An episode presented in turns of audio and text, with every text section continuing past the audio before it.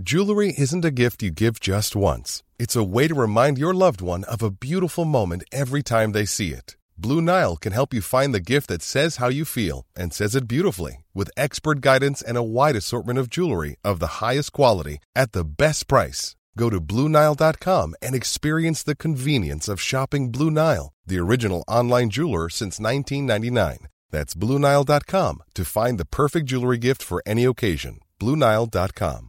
Hiring for your small business? If you're not looking for professionals on LinkedIn, you're looking in the wrong place. That's like looking for your car keys in a fish tank.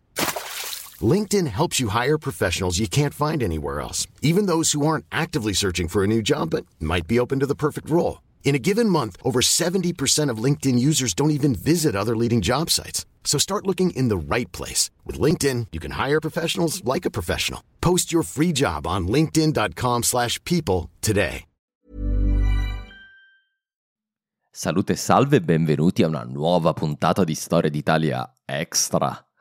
In questo caso parliamo di una diretta che ho realizzato con Julie Santoro, una delle, devo dire, mie dirette preferite. Abbiamo parlato di Egitto, di antico Egitto e del suo rapporto con l'Italia attraverso i secoli perché ci sono molte connessioni tra la storia italiana e quella egiziana, a partire dall'epoca, diciamo, degli antichi romani in cui l'Egitto ovviamente faceva parte dell'impero, ma era anche visto in un modo molto particolare dai romani e poi passando per eh, gli eventi molto più recenti, quindi le ricerche archeologiche anche di molti importanti italiani in Egitto, e abbiamo parlato anche della gara per decifrare, per esempio, la stele di Rosetta, una gara che, per dirla come Champollion, passa per Torino per poi parlare anche delle varie missioni archeologiche nel corso dell'Ottocento, in cui furono protagonista Giovanni Belzoni, per esempio, e anche della grande missione archeologica del Granducato di Toscana.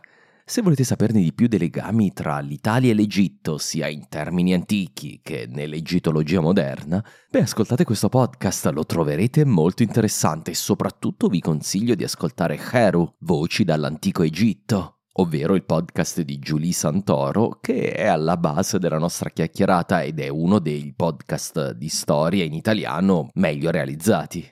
Buon ascolto!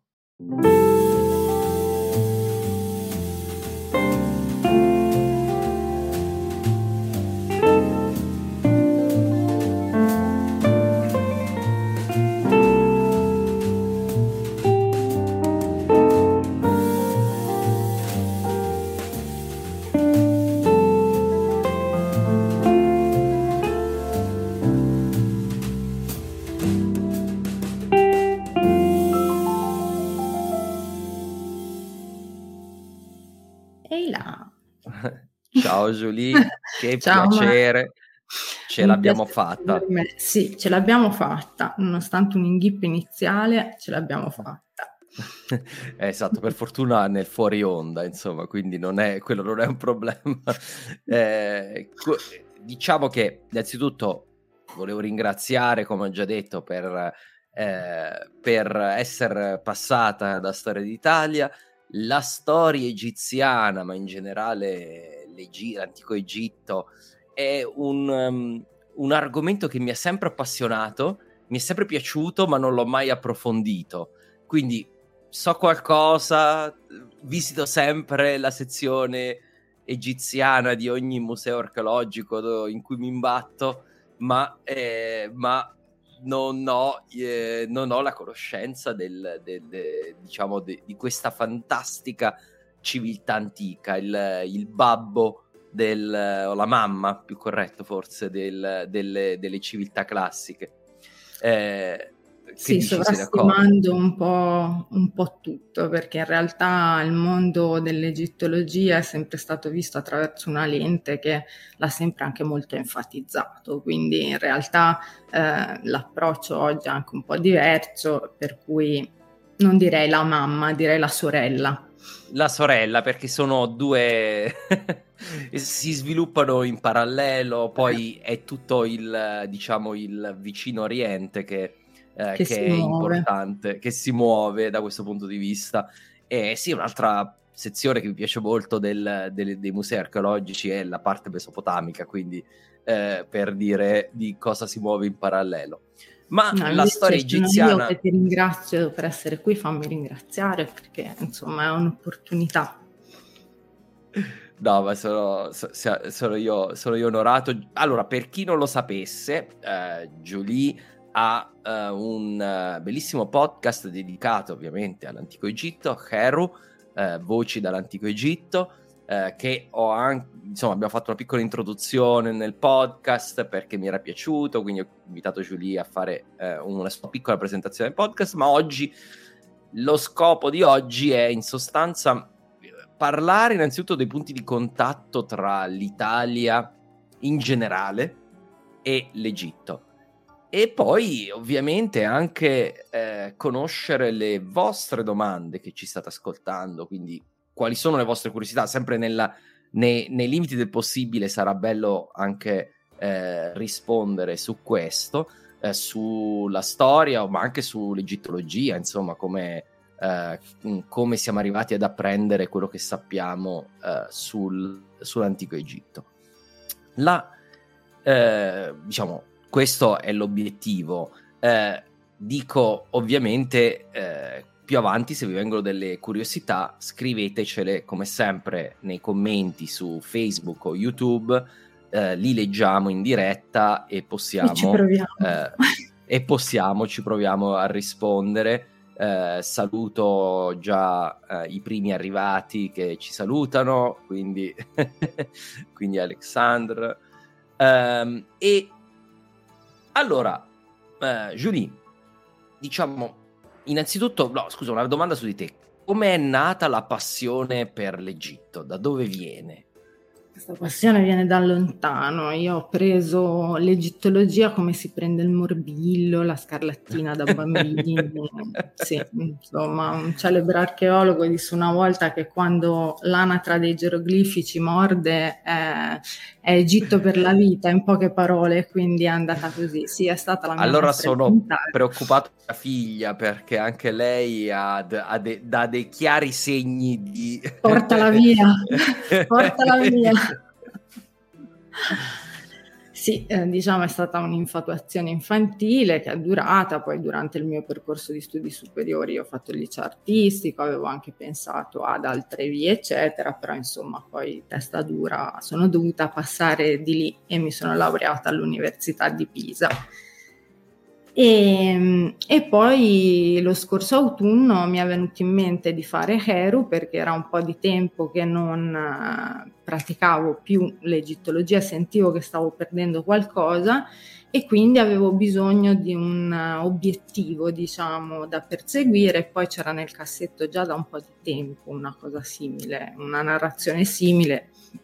E quindi ho scoperto il mondo del podcast e senza alcun mezzo adeguato ho iniziato a farlo. Ah, detto, vabbè, I mezzi, faccio, i mezzi non sono importanti. Mezzi, quelli che sono importanti sono le idee, eh, non i mezzi. Quindi ottimo, ottimo, è ottima idea che mancava un podcast dedicato all'antico Egitto. Quindi, eh, Ma soprattutto io volevo fare un podcast che non parlasse della storia dell'antico Egitto dal punto di vista cronologico, come siamo abituati sì. a conoscerla, a partire dall'età predinastica sì, per arrivare fino all'epoca romana. Mi piaceva l'idea di raccontare come per è temi. stata raccontata l'egittologia e parallelamente sviluppare una tematica sulla letteratura che tanto ci dice della civiltà egiziana e che io a suo tempo avevo fatto ma non avevo approfondito molto bene, quindi è un'occasione anche per me per scoprire cose nuove che non conosco.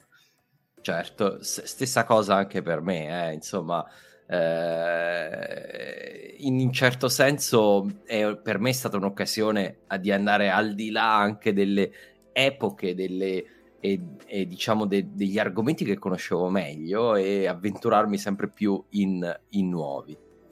Sì, eh, poi c'è anche diciamo, la parte di doversi confrontare col raccontare eventi, non è sempre facile avere un'ottica che possa essere, eh, cioè farsi capire, no? perché è un limite che viene da, dall'interlocutore che deve produrre una storia. Eh, sì.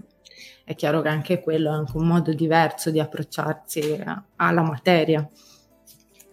Questo non, eh, stiamo, facendo, stiamo improvvisando un attimo, però mi è venuto in mente adesso. Qual è tu, l'argomento che hai coperto finora che è il tuo preferito? Quello che dici, questo eh, è quello che mi è piaciuto di più. Che ho fatto nel podcast? Sì, finora, finora. O che sai già che coprirai presto. Allora, io amo moltissimo una categoria di documenti che sono documenti un po' complicati, eh, che sono le lettere, quindi eh, la corrispondenza.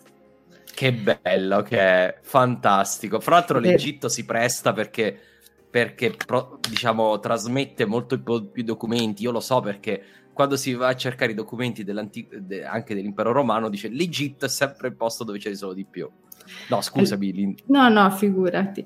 È il posto in cui ce ne sono di più, ma è anche la civiltà che non ha raccontato la sua storia, cioè che non aveva esatto. una storiografia. E quindi esatto. lì c'è il grandissimo limite di riuscire a capirci qualcosa in tutto quello che inizialmente ci è arrivato dalle fonti classiche, greche soprattutto, e in parte anche la Bibbia, e poi eh, invece confrontarsi con... Eh, quello che ci restituisce la documentazione archeologica, soprattutto a partire insomma, dal Novecento, quando poi l'archeologia è iniziata a diventare una disciplina scientifica a tutti gli effetti. E quindi insomma è sempre un po' un bordello per gli egittologi capirci qualcosa, un po' perché si devono confrontare con questa eh, suddivisione in dinastie che è stata fatta agli inizi del III secolo da Manetone e che eh, in realtà non è una storiografia precisa, ci è arrivata anche parziale, quindi neppure tutta la sua opera, per cui ehm, c'è anche questo limite. C'è il limite che gli annali egiziani che noi conosciamo, che sono dalla pietra di Palermo piuttosto che al canone regio di Torino, non sono tutti, eh, cioè, o meglio, non sono completi, spesso non tengono conto delle correggenze, eh, di eh, usurpazioni varie, lo, eh, lo, stesso Manetone non tiene conto per esempio di dinastie che eh, sono una sull'altra, le mette in ordine e si ferma lì. Dice queste sono le dinastie perché spieghiamolo per chi non è iniziato ovviamente, anche se è abbastanza di eh, dominio pubblico, ovviamente la storia egiziana trasmessa in questo modo è suddivisa in uh, dinastie eh, quante sono? Una trentina 30. se non sbaglio. Sono 30. Esatto. Sì. Oh, dai, insomma, ci sono così, eh, eh, eh, eh. qui si chiama fortuna. fortuna, fortuna. no, sono proprio e 30. Sono proprio 30 dinastie e ehm, eh, ovviamente tre epoche principali, lo, sa- lo, sapranno quasi tutti, no? antico, medio e, e nuovo regno. Sì. E e, e, quindi, però, la particolarità che va oltre, dice io mi ritengo sfortunato di avere poche fonti, ma per, eh, diciamo, per la storia egiziana non esistono vere fonti, eh, diciamo, di storiografia egiziana, quindi dovete no. un po' ricostruire questo puzzle complicatissimo, immagino. E eh, infatti, e questo dipende anche dal fatto che la storia nasce con Erodoto, quindi nella seconda metà del V secolo, e eh, con Erodoto, che Cicerone diceva padre della storia, eh, ci racconta non solo le guerre persiane, ma anche ehm, sì ci dà un ritratto quasi antropologico di quei barbari popoli non greci eh, che aveva incontrato lungo i suoi viaggi nel Mediterraneo e in particolare si sofferma nel secondo e nel terzo libro delle sue storie a raccontare degli egiziani e che racconta come un mondo completamente sottosopra. E visto che io eh, con il mio podcast sono molto legata alle fonti dirette, io farei parlare direttamente lui eh, ah, sì, direi... sì, sì. Di, di, dici che cosa dice Erodoto, vai. Lui dice: Vengo ora all'Egitto di cui parlerò a lungo, poiché confrontato con altri paesi è quello che contiene più meraviglie. E già qualcosina l'aveva detta anche Detto da un greco del V secolo, insomma, non, è, non, è, non male, è male. Insomma, è un bel endorsement. Anche cercare di mettersi nei panni di chi già nell'antichità veniva a contatto insomma con una cultura così esotica che già all'epoca si, si presentava come misteriosa eh, insomma è un esercizio no? E lui ci dice, ci racconta questo Egitto al contrario, un Egitto al contrario che è anche geograficamente al contrario, perché ha questo fiume che si contende il primato con Rio delle Amazzoni, eh, del fiume più lungo del mondo, ehm, e che ehm, scorre stranamente da sud a nord. Infatti l'Alto Egitto è a sud e il Basso Egitto è nel delta a nord. E questo mondo, al contrario, a livello geografico, in realtà lo scorrere del fiume non ha nulla a che vedere con i punti cardinali, ma ehm, semplicemente è una questione eh, da un punto di, di vista del, esatto, esatto, del, del tempo. Sì. Certamente, insomma, stupiva. E lui dice alcune cose dell'Egitto. Dice, per esempio, che ehm, parlando appunto del mondo al contrario, ehm, gli egiziani, oltre al clima particolare, al fiume, che presenta una natura differente dagli altri fiumi, in molte cose hanno costumi e leggi contrarie a quelle degli altri uomini, addirittura contrarie. Presso di loro le donne vanno al mercato e commerciano, gli uomini invece, standosene a casa, tessono. E mentre gli altri tessono spingendo la trama all'insù, gli egiziani la spingono all'ingiù i pesi gli uomini li portano sulla testa, le donne sulle spalle. Le donne orinano stando dritti, gli uomini accoccolati. Insomma, tutta una serie di cose. Parla del fatto, per esempio, che durante il lutto eh, gli egiziani si fanno crescere la barba, mentre invece i greci se la, se la radeva in segno di rispetto, eccetera. Ma in Erodoto eh, l'Egitto è anche un mondo non solo dei contrari, un mondo alla rovescia, è anche un mondo eh, di eh, leggi che possono essere prese ad esempio universale. E in realtà questo tipo di ammirazione, diciamo, ce l'aveva già avuta anche in parte Platone, quando nella sua Repubblica ci dice che eh, in Egitto gli avidi bottegai sono eh, governati dai sapienti. La narrazione che fanno i greci dell'Egitto è una narrazione di opposti, un po' come in realtà la fa anche la Bibbia, che per esempio nell'Esodo eh, sì. l'Egitto è un luogo terrificante, mentre invece nella Genesi, nella storia di Giuseppe, è un luogo che accoglie, che dà delle opportunità, no? In realtà di questa dualità eh, l'Egitto e la narrazione poi eh, che abbiamo avuto noi nell'Occidente ehm, cioè c'è sempre stata, perché in realtà l'Occidente guarda l'Egitto fino alla spedizione napoleonica con la lente dei greci prima e con poi l'infatuazione romana dopo. È molto importante, l'abbiamo presa così alla larga, che sembra alla larga, ma non è, perché? Perché un altro autore, questa volta di epoca imperiale, che è Plutarco, ci racconta un mito un mito che è il mito per eccellenza nell'antico Egitto, ce n'è dalla versione più completa perché dalla documentazione egiziana non abbiamo molto e ci racconta il mito di Osiride. Mito di Osiride che vale la pena qui ricordare un po' per sommi capi per chi magari non lo conoscesse, poi perché è sempre insomma abbastanza suggestivo. Osiride, figlio di Ra, eh, era sposato con Iside, Entrambi avevano un fratello e una sorella che si chiamavano ehm, Nefti e ehm, Set. Come eh, la tradizione dell'umanità comanda da Caino a Abele, passando per Romolo e Remolo, arrivando al Re Leone, disneyano, c'è sempre un fratello sì, sì. che per forza... Eh, lo, deve... lo, zio Scar, insomma. Esatto, sì, ci, ci deve essere sempre, c'è anche qui.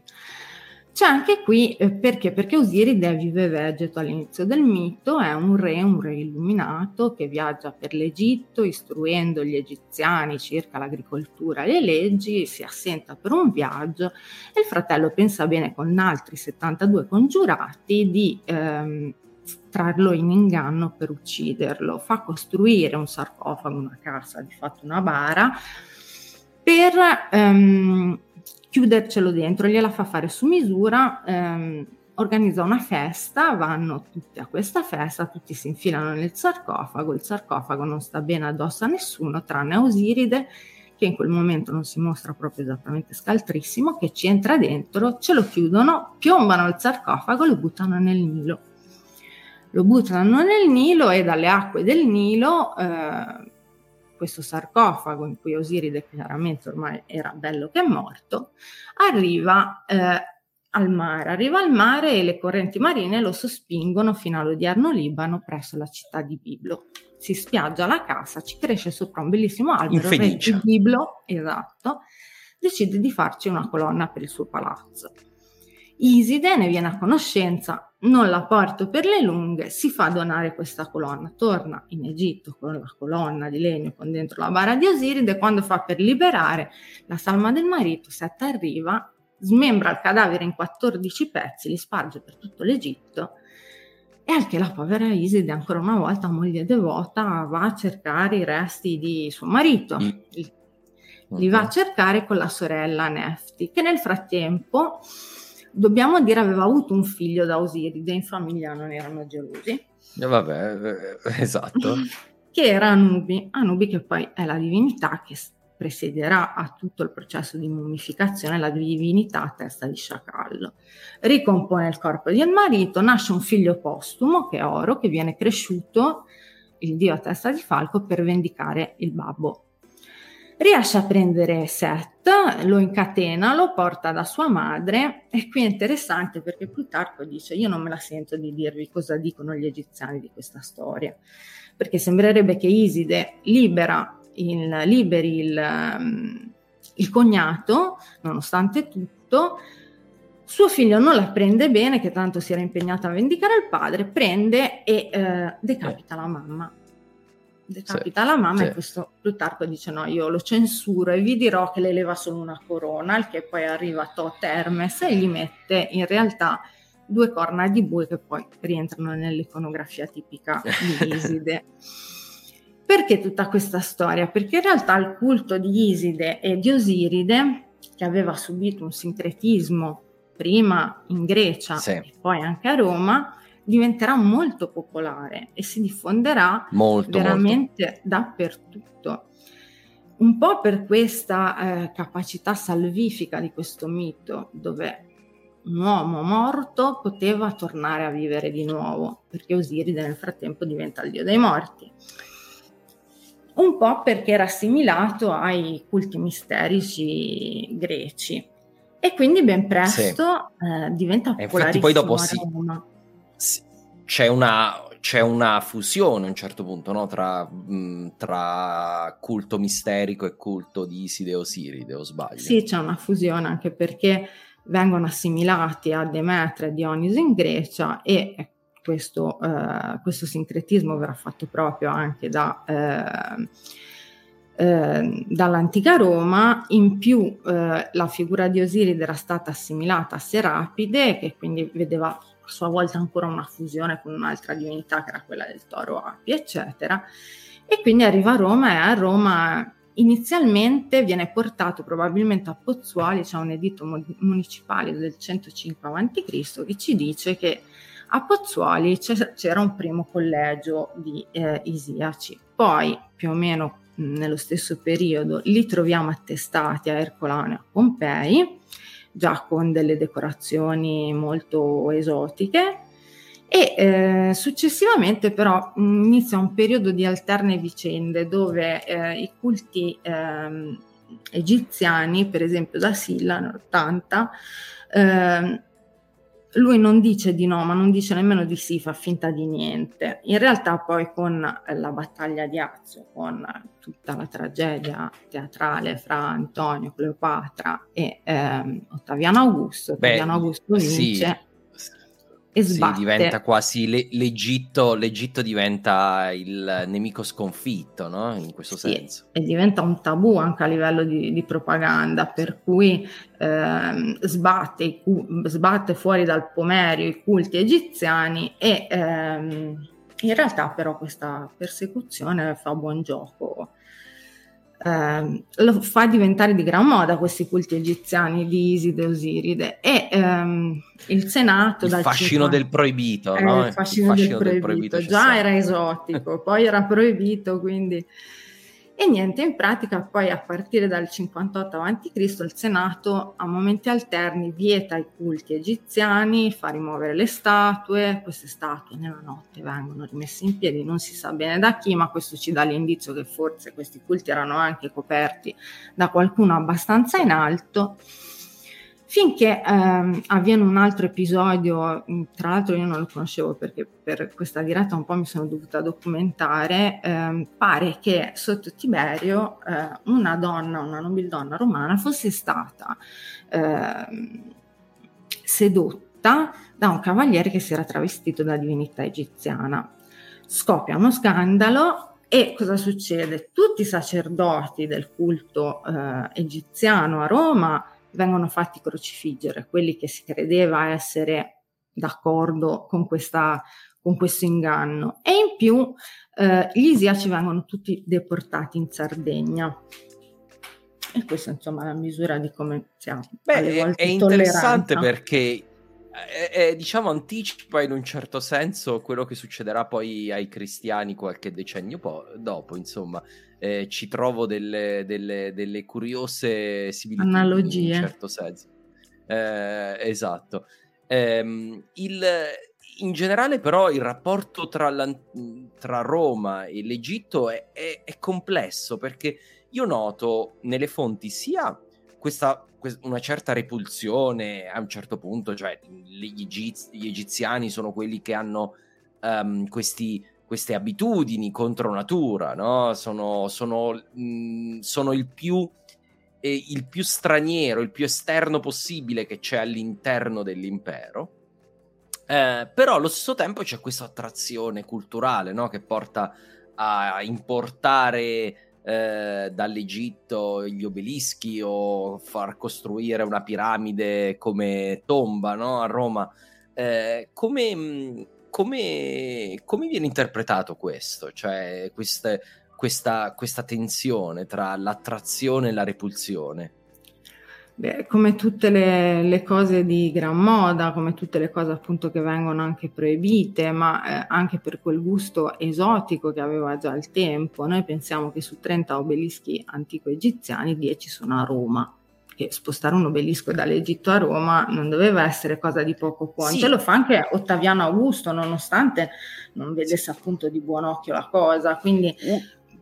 Ti dico, anche... Julie, che una, una di queste, io questa storia la conosco molto bene, eh, fu portata da Costanzo II, in epoca già cristiana, quindi, quindi dopo Costantino, dall'Egitto, costruendo una nave apposita. E... Per portare questo obelisco, che poi, se non sbaglio, è l'obelisco che oggi è a Laterano, ma che è, decorava un tempo il Circo Massimo. Non mi ricordo se è quello del Laterano o quello del Vaticano.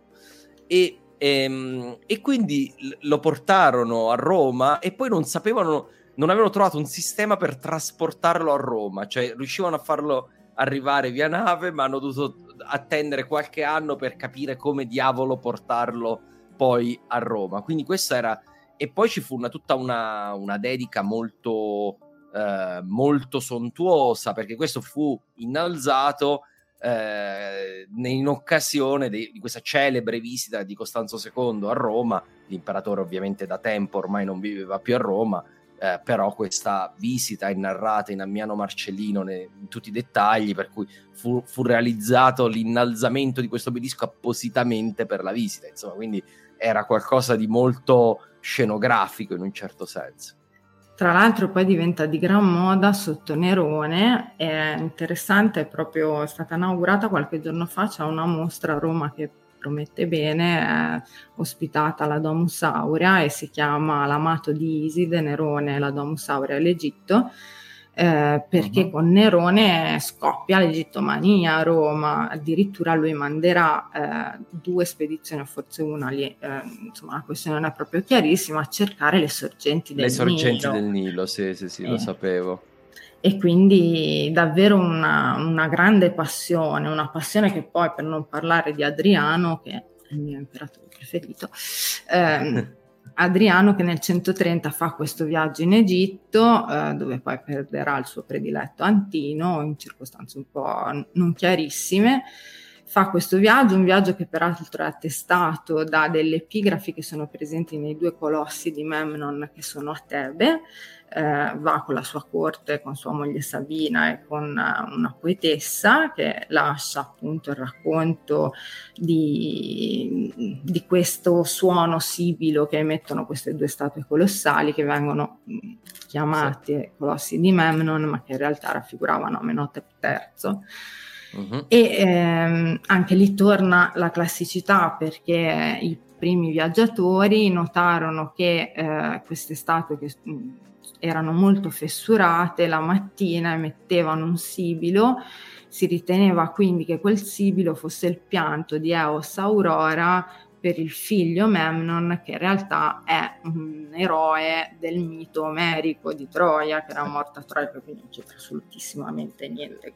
Però è bello, come, è bello come questi turisti dell'antichità comunque eh, trovano appigli, riciclano eh, i loro miti, li, li, adattano a quello che trovano in Egitto. E se non sbaglio, già all'epoca, diciamo, romana eh, si era perso già il, diciamo, il, il significato del, dei geroglifici egiziani significato dei geroglifici si perde in una data abbastanza precisa che è quella dell'ultima iscrizione geroglifica nota che è datata il 26 agosto del 394 d.C. Qualche anno prima Teodosio, come tu ben sai, aveva chiuso tutti i templi pagani e ne, sostanzialmente da dopo ehm, l'epoca tolemaica, che quindi è l'epoca greca dell'Egitto, un momento in cui era stata inserita una nuova scrittura della lingua egiziana che era il copto, cioè il i copto, greci cosa sì. fanno? Arrivano in Egitto, utilizzano il loro alfabeto per esprimere la lingua egiziana, lo integrano con sette segni che non erano presenti nell'alfabeto greco, quella diventa una lingua che verrà parlata in Egitto per diversi secoli fino a diventare la eh, lingua della liturgia, la lingua e la scrittura della liturgia ah, dei ah, cristiani ah, copti sì. d'Egitto, che poi fu veramente anche di fondamentale importanza per la decifrazione dei geroglifici, poi molto dopo, sì. nel 1822. E ehm, sì, dicevamo appunto Adriano che fa il canopo attivo, a Villa Adriana, pieno di statue egiziane importate ma anche egittizzanti. Lo stesso Antino è raffigurato col Nemes, il copricapo tipico egiziano, il gonnellino scendito, eccetera. Quindi è una, ehm, una fortuna quella dell'Egittomania romana che dura per molto tempo e che aveva fatto, ehm, aveva prodotto il tempio di Iside Eliseo Campese, che ehm, è importantissimo per la storia fra l'Egitto e l'Italia ed è importantissimo per la storia fra l'Egitto e l'Italia perché ci porta in tutt'altro periodo, ci porta eh, grazie a un reperto che è la mensa isiaca, che peraltro sarà oggetto di una, mm, di una due giorni al Museo Egizio di Torino eh, internazionale dal titolo Mensa Isiaca Under Review, ehm, per chi fosse interessato a approfondire il tema.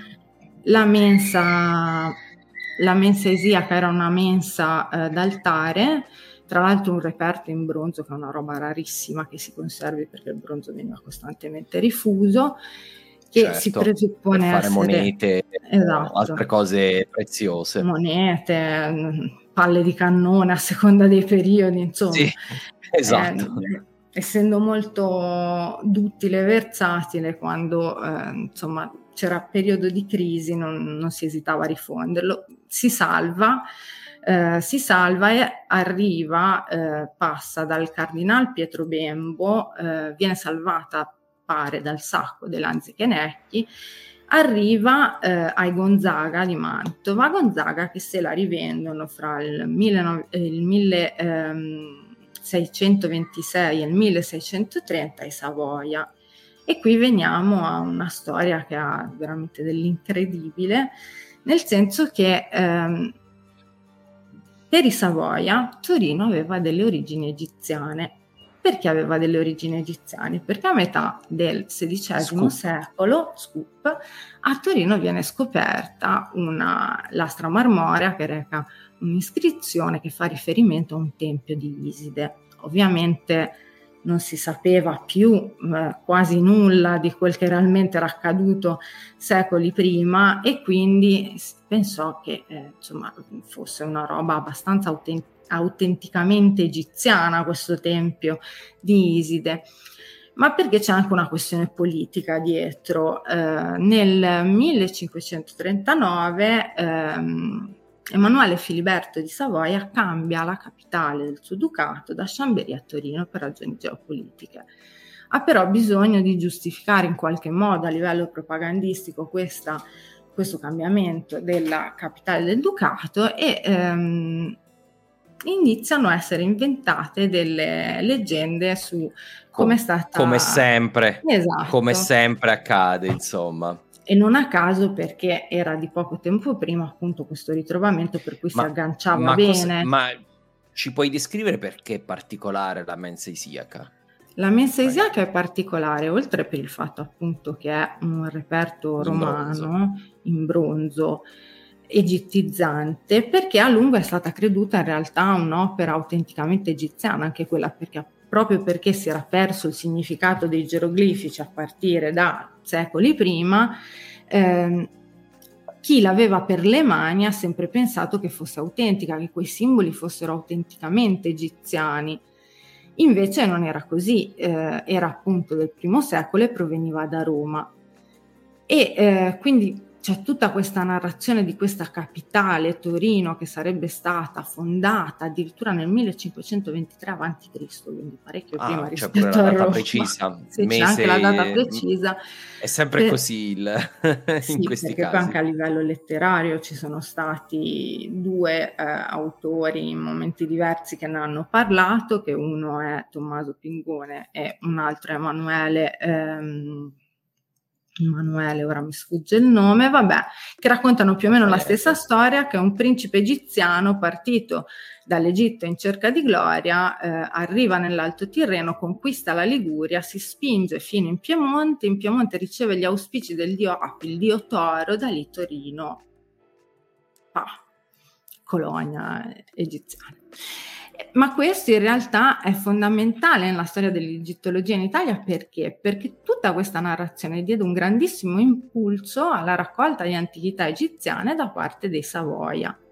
E che, quindi non a caso eh, abbiamo a caso. un museo tanto dedicato importante. e importante alle, all'egittologia, un museo veramente molto molto bello, uno dei, dei più bei musei d'Italia, a, a mio avviso, insomma.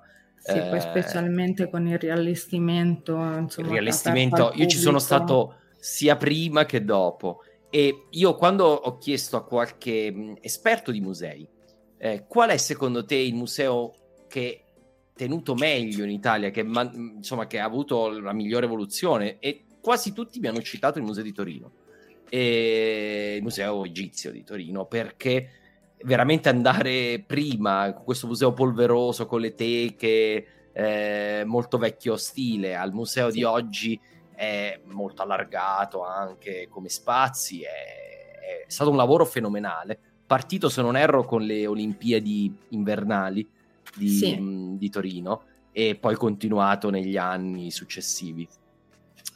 Eh, Giulia, ti mando, prima di, di continuare, ti mando eh, insomma complimenti da Giacomo Guerriero che ascolta Grazie. anche il tuo podcast, quindi io ci tengo io, insomma anche a farti vedere che c'è eh, qualcuno e vorrei cominciare, poi continuiamo sulla storia di, dei legami tra Italia e Egitto, ma vorrei cominciare con qualche piccola domanda. In realtà la prima non è tanto piccola, però ci tenevo per, per ritornare magari a dare il focus uh, sul, sull'Egitto ed è e, um, e, l'antico, insomma, dice come cambia nel corso dei secoli il rapporto degli egizi con i vicini e come ne subiscono le influenze. Ora, la storia egiziana lo so che è una grande domanda, però cerchiamo di dare una, provare a dare una risposta. Cioè, io so che. Allora, prima che il giurì risponda, eh, la storia egiziana è, è altrettanto lunga della storia, anzi più lunga, della storia dalla fine della storia egiziana a oggi. Quindi qualunque cosa qualunque risposta non può che essere una generalizzazione, corretto? Per forza di cose, perché è veramente impossibile. Andiamo dal 3150 a.C. al 30 a.C. Ecco. Eh. Però, Però possiamo dire una focus, cosa.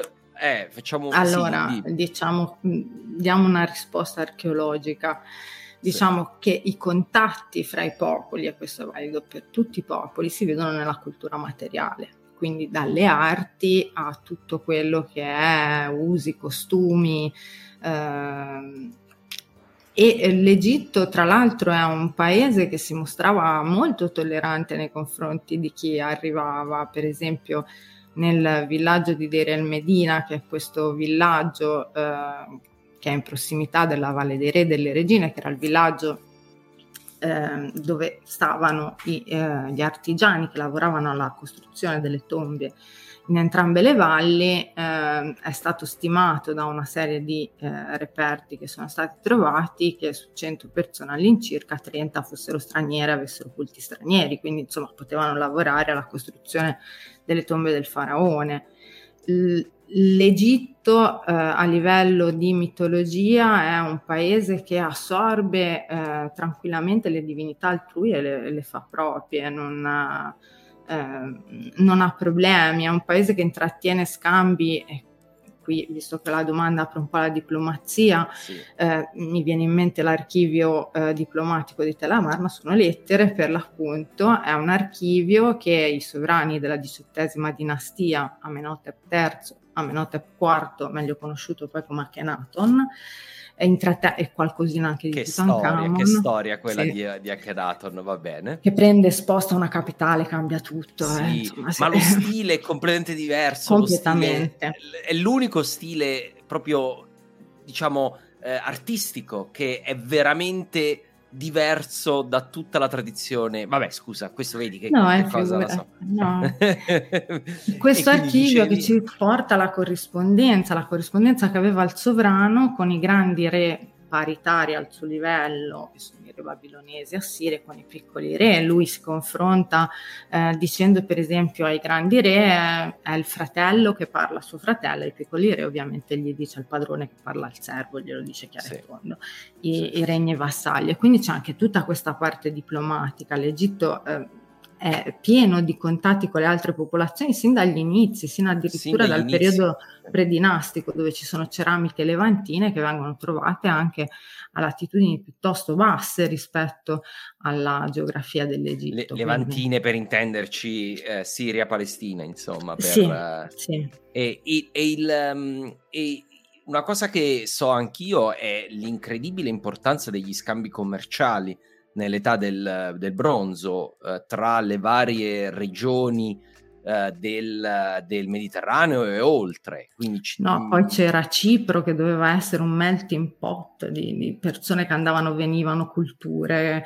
ehm, commerci, lingue, una babele di lingue sarà stata, insomma eh, è un po' tutto il bacino del Mediterraneo che intrattiene rapporti con altri. Non so, mi viene in mente a Tel El Dava, che è questa capitale nel delta, capitale dei sovrani stranieri Ixos che arrivano in un periodo di insomma, eh, conosciuto Fine ai più Medio come... Regno? Fine del sì, Medio Regno, se non sbaglio. Tra il Medio Regno e il Nuovo Regno. Eh, che ehm, hanno questa, eh, questo palazzo a Tel El Dava dove ci sono addirittura delle pitture minoiche, quindi come no, si vedono, si vedono in tantissime cose, si vedono negli stili, nella cultura materiale. Eh, questo per dare una risposta che porta qualcosina qui sì. e là, spostandoci sì, un sì, po', sì, però No, no, ma era, era, era, una domanda ovviamente molto vasta, ma però penso che abbiamo risposto che è un paese aperto al, ai commerci al, e, e, anche agli, agli scambi e anche alle alle interazioni con altre potenze della regione, non è mai un, una storia isolata, forse spesso ehm, è rappresentata così, quindi magari sembra sempre così una, qualco, come un mondo a, a, sì, perché noi studiamo la storia a capitoli, poi anni scolastici, no? Quindi un anno fai gli egizi, un anno fai... E quindi ci sembrano fissi lì dove sono, eh, immobili, ma invece no, erano mobilissimi sì, sì, sì. E penso che qui abbiamo risposto.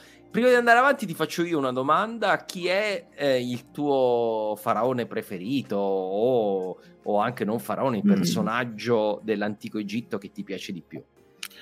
Allora, ce n'è uno a cui sono legata, è un po' banale, eh, però mm, sì, no, mi piacciono no, gli studi di genere, ehm, è Hatshepsut, la figlia di Tutmosi I. Eh, sì, sì, sì, la, la grande, eh, come si, si, può dire, dire faraona, forse sì, mi ricorda, sembra, un, so. sembra un uccello. Sì, potremmo poi infilarci nel dibattito sulle desinenze femminili, però in teoria se possiamo dire sindaca, che è anche giusto dirlo, eh, sì. possiamo forse anche dire faraona. Non sono sicura, andrebbe interpellato un linguista, però... Però, però una figura molto interessante, c'è quel... E, se non sbaglio quell'edificio enorme con la, con la scala, sì, con, con, il tempio di, di, il tempio di, di Hatshepsut. Io ho sempre detto Hatshepsut, scusami, però...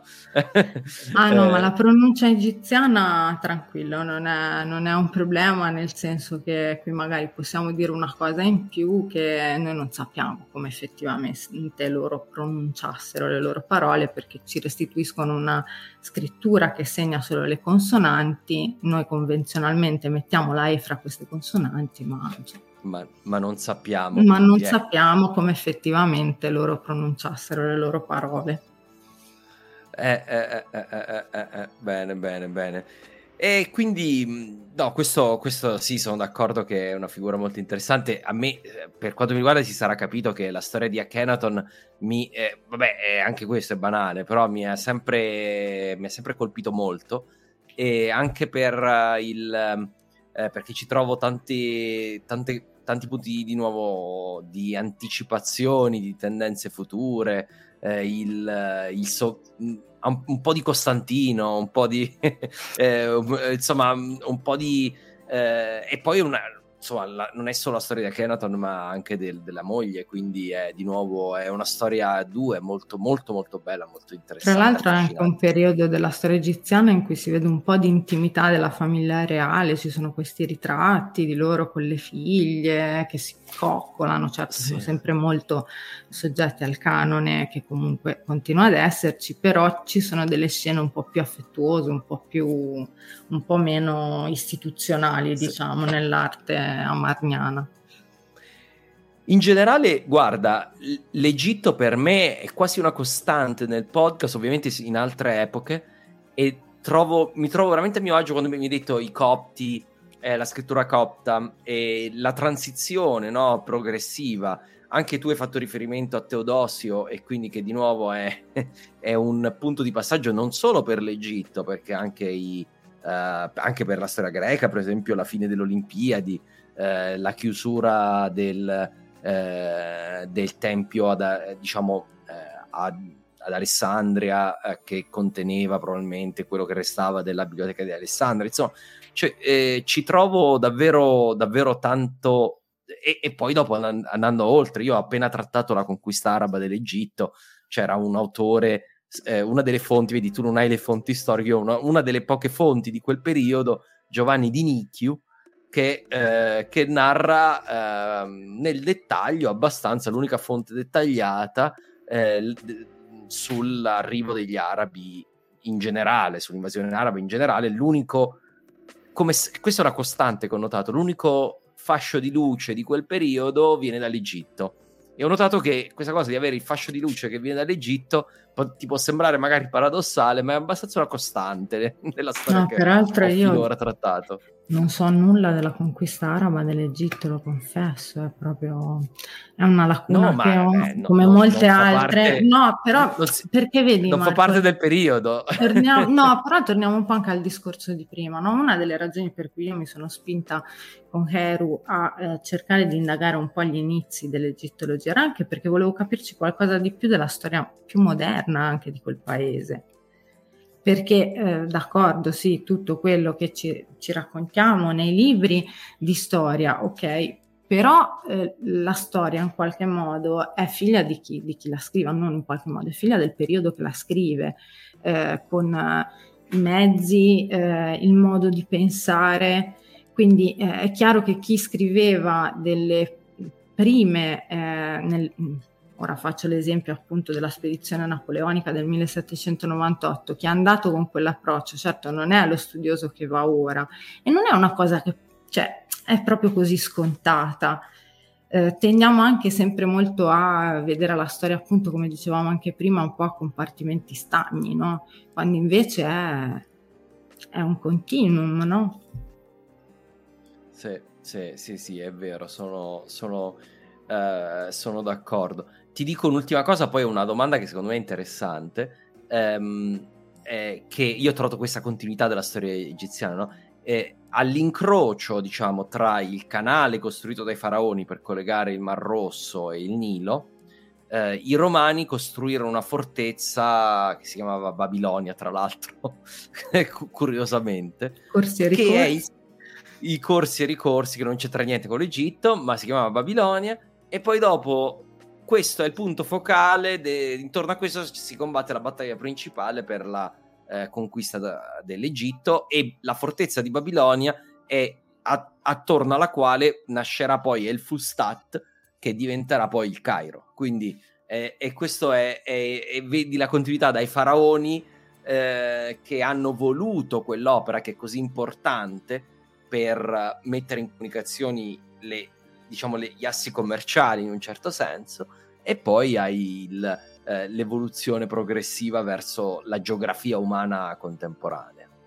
E, senti, c'è una domanda che, è, è, è, che sia relativa ad Akhenaton e che forse valeva la pena affrontarla. Vediamo se riusciamo a trovare una, una risposta a questo. Come mai, dato che gli egizi erano così aperti nel confronto delle divinità altrui, c'è stato un gran accanimento un grande accanimento nel cancellare il culto monoteistico di, non di Anton, ma va bene, non, sì, non è Aton, un problema, eh, di Aton, insomma, ci mancherebbe altro. Beh, il, l'accanimento era perché spostando una capitale, cambiando un, completamente una religione, è chiaro che Akhenaton eh, aveva toccato gli interessi di qualcuno. Eh, ha, ha, toccato proprio dei nervi scoperti, eh, ha interessi anche mh, economici, no? Sì, insomma, sì, sì, perché... no, perché poi insomma ci muoviamo sempre con, con, con lo stesso animo umano, che ha un po' sempre gli stessi interessi. E è chiaro che aveva toccato tutta una classe sacerdotale che sicuramente non l'aveva presa bene. In più ci sono problemi di successione relativi a Kenaton, quindi si è potuto eh, rinfilarsi subito in quel vuoto venutosi a creare con la sua morte e infatti rapidissimamente il figlio da Tutankhaton ritorna a essere Tutankhamon e quindi è per questo Chiaro, chiaro. Io penso che... Vediamo, dici se ti abbiamo risposto. Eh, purtroppo non avevo il nome perché è dal gruppo di Facebook che mi scrivono, quindi no, non viene fuori il nome, ma spero che ti abbiamo risposto. Ehm, e, e, questo invece tu avevi parlato di Hatshepsut, Hatshepsut, no, che non mi viene mai. Hatshepsut, um, se non sbaglio anche i faraoni applicavano la damnatio memoria, come ad esempio Tutmose III fece con il suo predecessore. Sì, la, assolutamente o, insomma, sì. La faraona, abbiamo deciso era molto che popolare e non solo era molto popolare la damnatio memoria, ma era anche molto popolare, non lo so, mettere il proprio nome su opere altrui, riutilizzare cose sì, di altri. L'ho visto anch'io questo. Sì. E, e, questo, diciamo, è, è un altro problema mh, verso il quale gli studiosi eh, si devono applicare non poco perché non è, non è sempre evidente eh, avere una risposta che abbia un senso, specialmente appunto perché non abbiamo una storiografia poi di riferimento che magari qualche aiutino eh, lo può dare. E quindi c'è anche questa pratica del riutilizzo, per esempio non è una cosa inusuale in Egitto trovare un sarcofago dove c'è un nome, faccio un esempio femminile, dove c'è l'epiteto Nebet Per che voleva dire signora della casa, quindi sicuramente una donna, e poi dentro fanno magari qualche indagine un po' più approfondita e dentro c'è un uomo. Questo perché erano anche beni che costavano Hey, it's Danny Pellegrino from Everything Iconic. Ready to upgrade your style game without blowing your budget? Check out Quince. They've got all the good stuff shirts and polos, activewear, and fine leather goods, all at 50 to 80% less than other high end brands. And the best part? They're all about safe, ethical, and responsible manufacturing. Get that luxury vibe without the luxury price tag. Hit up quince.com slash upgrade for free shipping and 365 day returns on your next order. That's quince.com slash upgrade. Millions of people have lost weight with personalized plans from Noom Like Evan, who can't stand salads and still lost 50 pounds. Salads, generally, for most people, are the easy button, right? For me, that wasn't an option. I never really was a salad guy. That's just not who I am. But Noom worked for me. Get your personalized plan today at Noom.com. Real Noom user compensated to provide their story. In four weeks, the typical Noom user can expect to lose one to two pounds per week. Individual results may vary. Quindi, eh, se si poteva si avere il sarcofago di seconda mano, perché no? Anche se c'è il nome di donna, ci accontentiamo, l'importante è che il corpo arrivi sano e salvo dove deve arrivare. E qui c'è anche un altro discorso, il discorso della damnatio memoria era particolarmente grave in Egitto perché gli egiziani ritenevano che l'uomo fosse composto da una serie di componenti. Ah, eh, interessante che è diciamo il principio cardine poi anche di tutta quella che è l'elaborazione culturale del rito funerario, eccetera. Gli egiziani pensavano che eh, l'uomo fosse composto dal suo nome, il Ren, il nome che veniva dato alla nascita, che dava degli auspici e siccome gli egiziani erano dei fanatici del verbo, eh, ritenevano che nominando una persona, questa persona effettivamente si materializzasse, o meglio, diciamo, l'essenza della persona, vogliamo dire, il potere in qualche modo creatore del, del verbo. Eh, c'è il nome, l'ombra, che è eh, sostanzialmente anche un'evidenza dell'essere vivi, perché eh, se io ho una fisicità, getto un'ombra dietro di me. Ehm, c'è anche, ehm, ci sono delle componenti un po' difficili da identificare, però per esempio c'è il K che veniva rappresentato con due braccia alzate, che era l'elemento vitale, era quello che andava nutrito e per questo le tavole offertorie eh, e tutto un sistema di dispositivi per fare in modo che se non ci fosse l'offerta effettiva ci fosse quantomeno il disegno dell'offerta, l'offerta nominata, ehm, si potesse godere dell'offerta che veniva fatta al faraone per una proprietà eh, transitiva dell'offerta. Um, in più c'era il Ba che era rappresentato come un, un, uccello con testa umana, che era invece una componente legata alla mobilità. Uh, il Ba andava via dal corpo al momento della morte e vi tornava quando il corpo veniva mummificato. E in più c'era l'elemento mh, vitale anche dell'Ac tutto questo contenuto in un corpo che doveva assolutissimamente eh, arrivare a destinazione e che eh, qualora non fosse sopravvissuto eh, avrebbe costituito veramente un grave problema eh, sì. per gli antichi egiziani. E ripeto, qui l'importanza del nome, quindi vedersi cancellato il nome era qualcosa che andava un po' oltre anche alla questione del questo l'ho fatto io, fa parte mia, del mio periodo di reggenza, eccetera. Una cosa che andava a toccare anche delle corde, che erano anche delle corde religiose, di diciamo. Religioso. Sì, sì, sì. Quindi la damnazio memoria è particolarmente damnazio, per, in- sì. per intenderci. Senti, ma tornando al, diciamo, alla nostra storia dei, dei, contatti tra Italia e Egitto, quindi adesso siamo, eravamo arrivati al 600, io poi ho deviato, ma perché volevo rispondere a qualche cosa, anche qualche curiosità.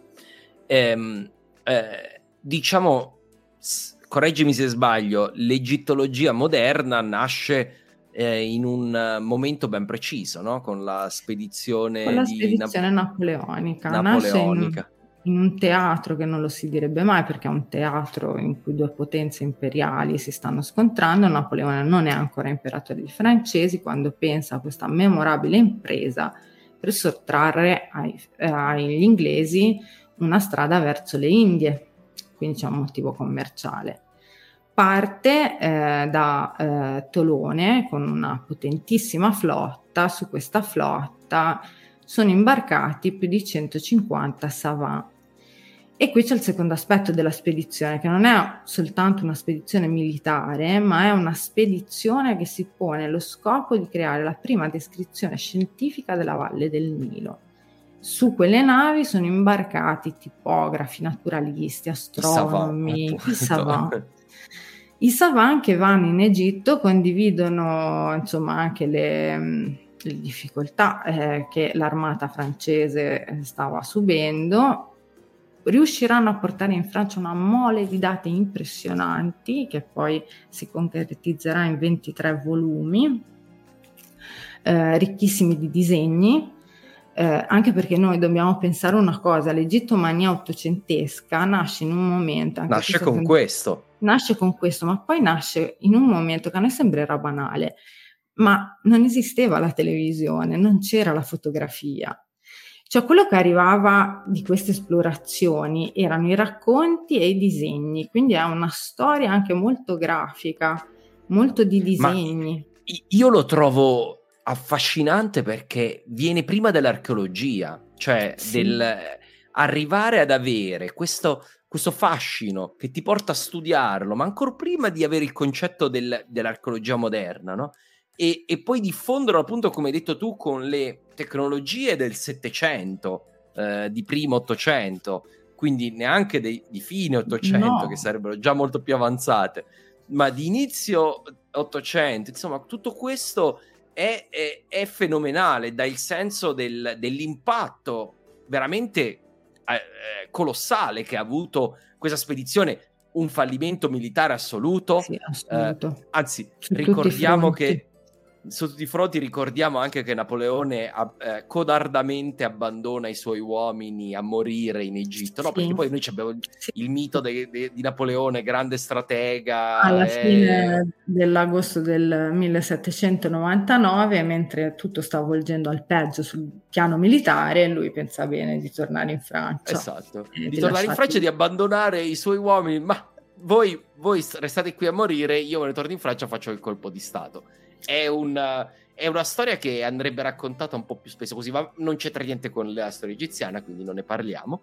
E, ehm, ma il, il, diciamo, la, la, la, cosa interessante è appunto questo, questo là incredibile, perché c'è proprio una data di inizio, non è un, un lento accumularsi di interesse verso... Certo, c'erano eh, stati dei viaggiatori anche prima, insomma, eh, qualcosa c'era, ma era ai limiti del leggendario, della terra leggendaria, quello che veramente distingue la spedizione scientifica, che è proprio un'esplorazione scientifica e sistematica della Valle del Nilo. Parte dal delta e arriva all'isola di File e raccoglie dati di ogni genere, anche di, di storia naturale, ci sono di botanica, eh, e infatti viene divisa in tre sezioni, che nella sezione antica, quella dello Stato moderno, perché viene anche appunto documentato tutto quello che è relativo a epoche più recenti e poi anche la storia naturale, quindi c'è proprio un interesse a tutto tondo e ehm, è poi quello che veramente costituisce la, la, la vittoria di Napoleone in, in, in quelle terre.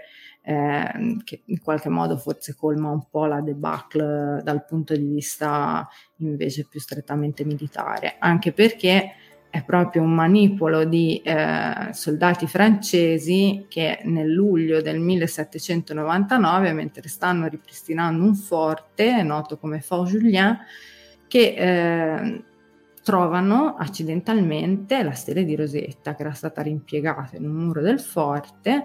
Questa stela è nota come la chiave per decifrare la eh, scrittura geroglifica, questo mistero plurisecolare su cui si erano affastellate le più disparate teorie. E, ehm, che era un editto di epoca tolemaica, no? Scritto sì, dal punto di vista lingue. Esatto, sì, dal punto di vista storico come testo non ci restituisce una documentazione particolare, ma la sua importanza risiede mh, nel fatto che era stato redatto in tre, in tre eh, scritture diverse. Stavo dicendo lingua che è il grande errore, no, la lingua è la stessa, sono le scritture che sono diverse. E ehm, lo capisce un, un generale eh, quindi lo capisce un militare, questo militare intuisce l'importanza perché nel frattempo in Egitto era stata fondata una commissione delle scienze e delle arti in Egitto, un istituto francese in Egitto, ehm, fa rapporto al suo comandante subito perché capisce che si tratta di qualcosa di ah, quantomeno particolare, la stele viene inchiostrata eh, subito e viene ehm, poi spedita a, appunto alla sede dell'istituto che si trovava al Cairo. Eh, questa stele che ha questi tre registri, uno in geroglifico, ehm, un secondo registro invece in demotico che è una scrittura corsiva eh, di tradizione basso egiziana, quindi del nord, che arriva nel VII secolo e eh, lo dice nella sua parte greca, dice questo, ehm, questo, ehm, questa stele verrà redatta nelle parole degli dei, che era il nome con cui gli egiziani identificavano il geroglifico, Medun Ecer, Bello, le parole, paro- le parole degli dei. E, e, già questo si capisce perché Teodosio l'ha proibito, insomma, eh perché so, è legato agli, ai, agli dei, insomma. E eh, poi eh, nella scrittura appunto demotica e infine nell'alfabeto di Alessandro Magno, che appunto era il greco di cui abbiamo parlato prima.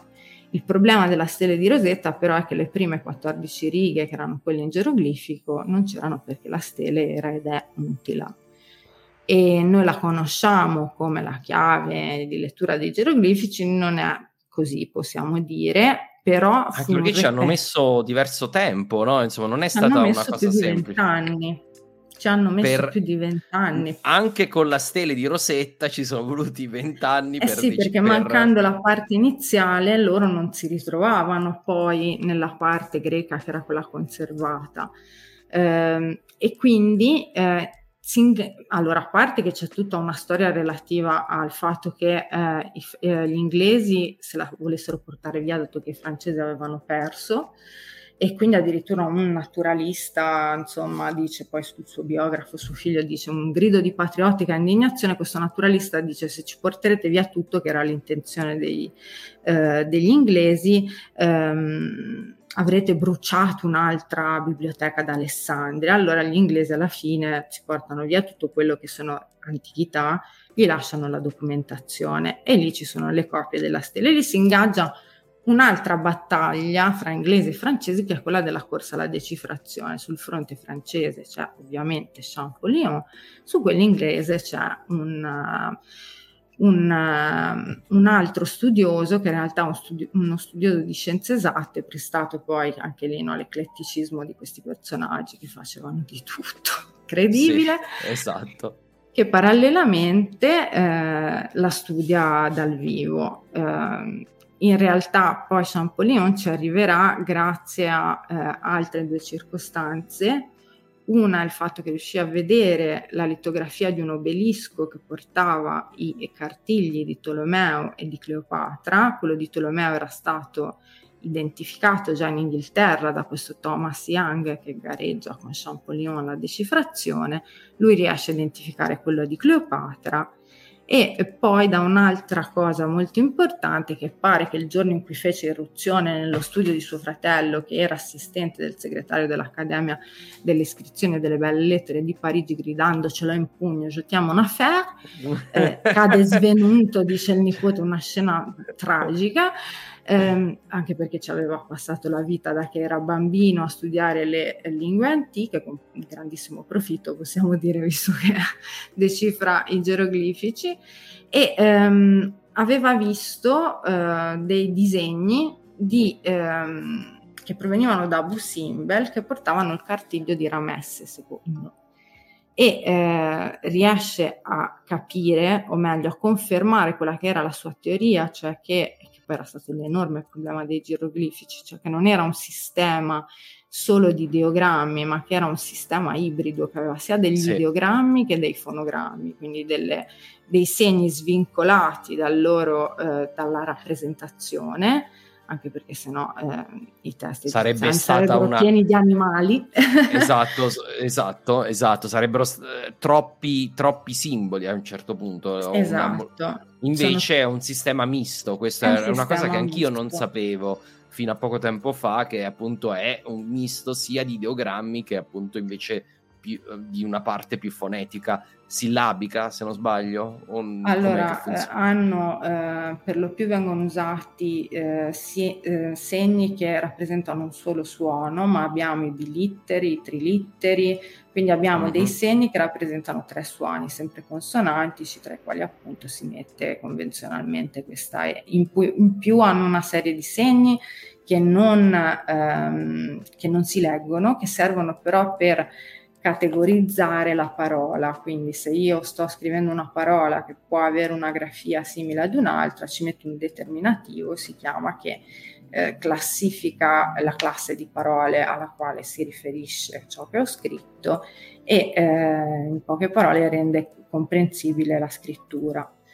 Ovviamente eh, oggi è facile dirlo, al tempo, poi specie con tutta la narrazione anche abbastanza mitologica che c'era dietro queste, eh, questi simboli che non si riusciva a capire cosa volessero dire, è chiaro che mh, era tutto fuori che facile. Champollion non fa tutto da solo perché c'è una tradizione già nel 600 abbiamo Athanasius Kircher che fa una serie di osservazioni, l'abate Bartolomeo nel 700, poi Zoega poco prima che anche lui dice secondo me c'è un elemento che è puramente fonetico svincolato dall'immagine e, però Champollion giungerà insomma alle sue conclusioni che ovviamente non furono prese all'unanimità accolte insomma da tutti bene però si schiera a suo favore già nel 25, l'anno dopo della pubblicazione dei risultati nel 24 da parte di Champollion, uno studioso italiano che di fatto è il padre dell'egittologia e qui torniamo all'importanza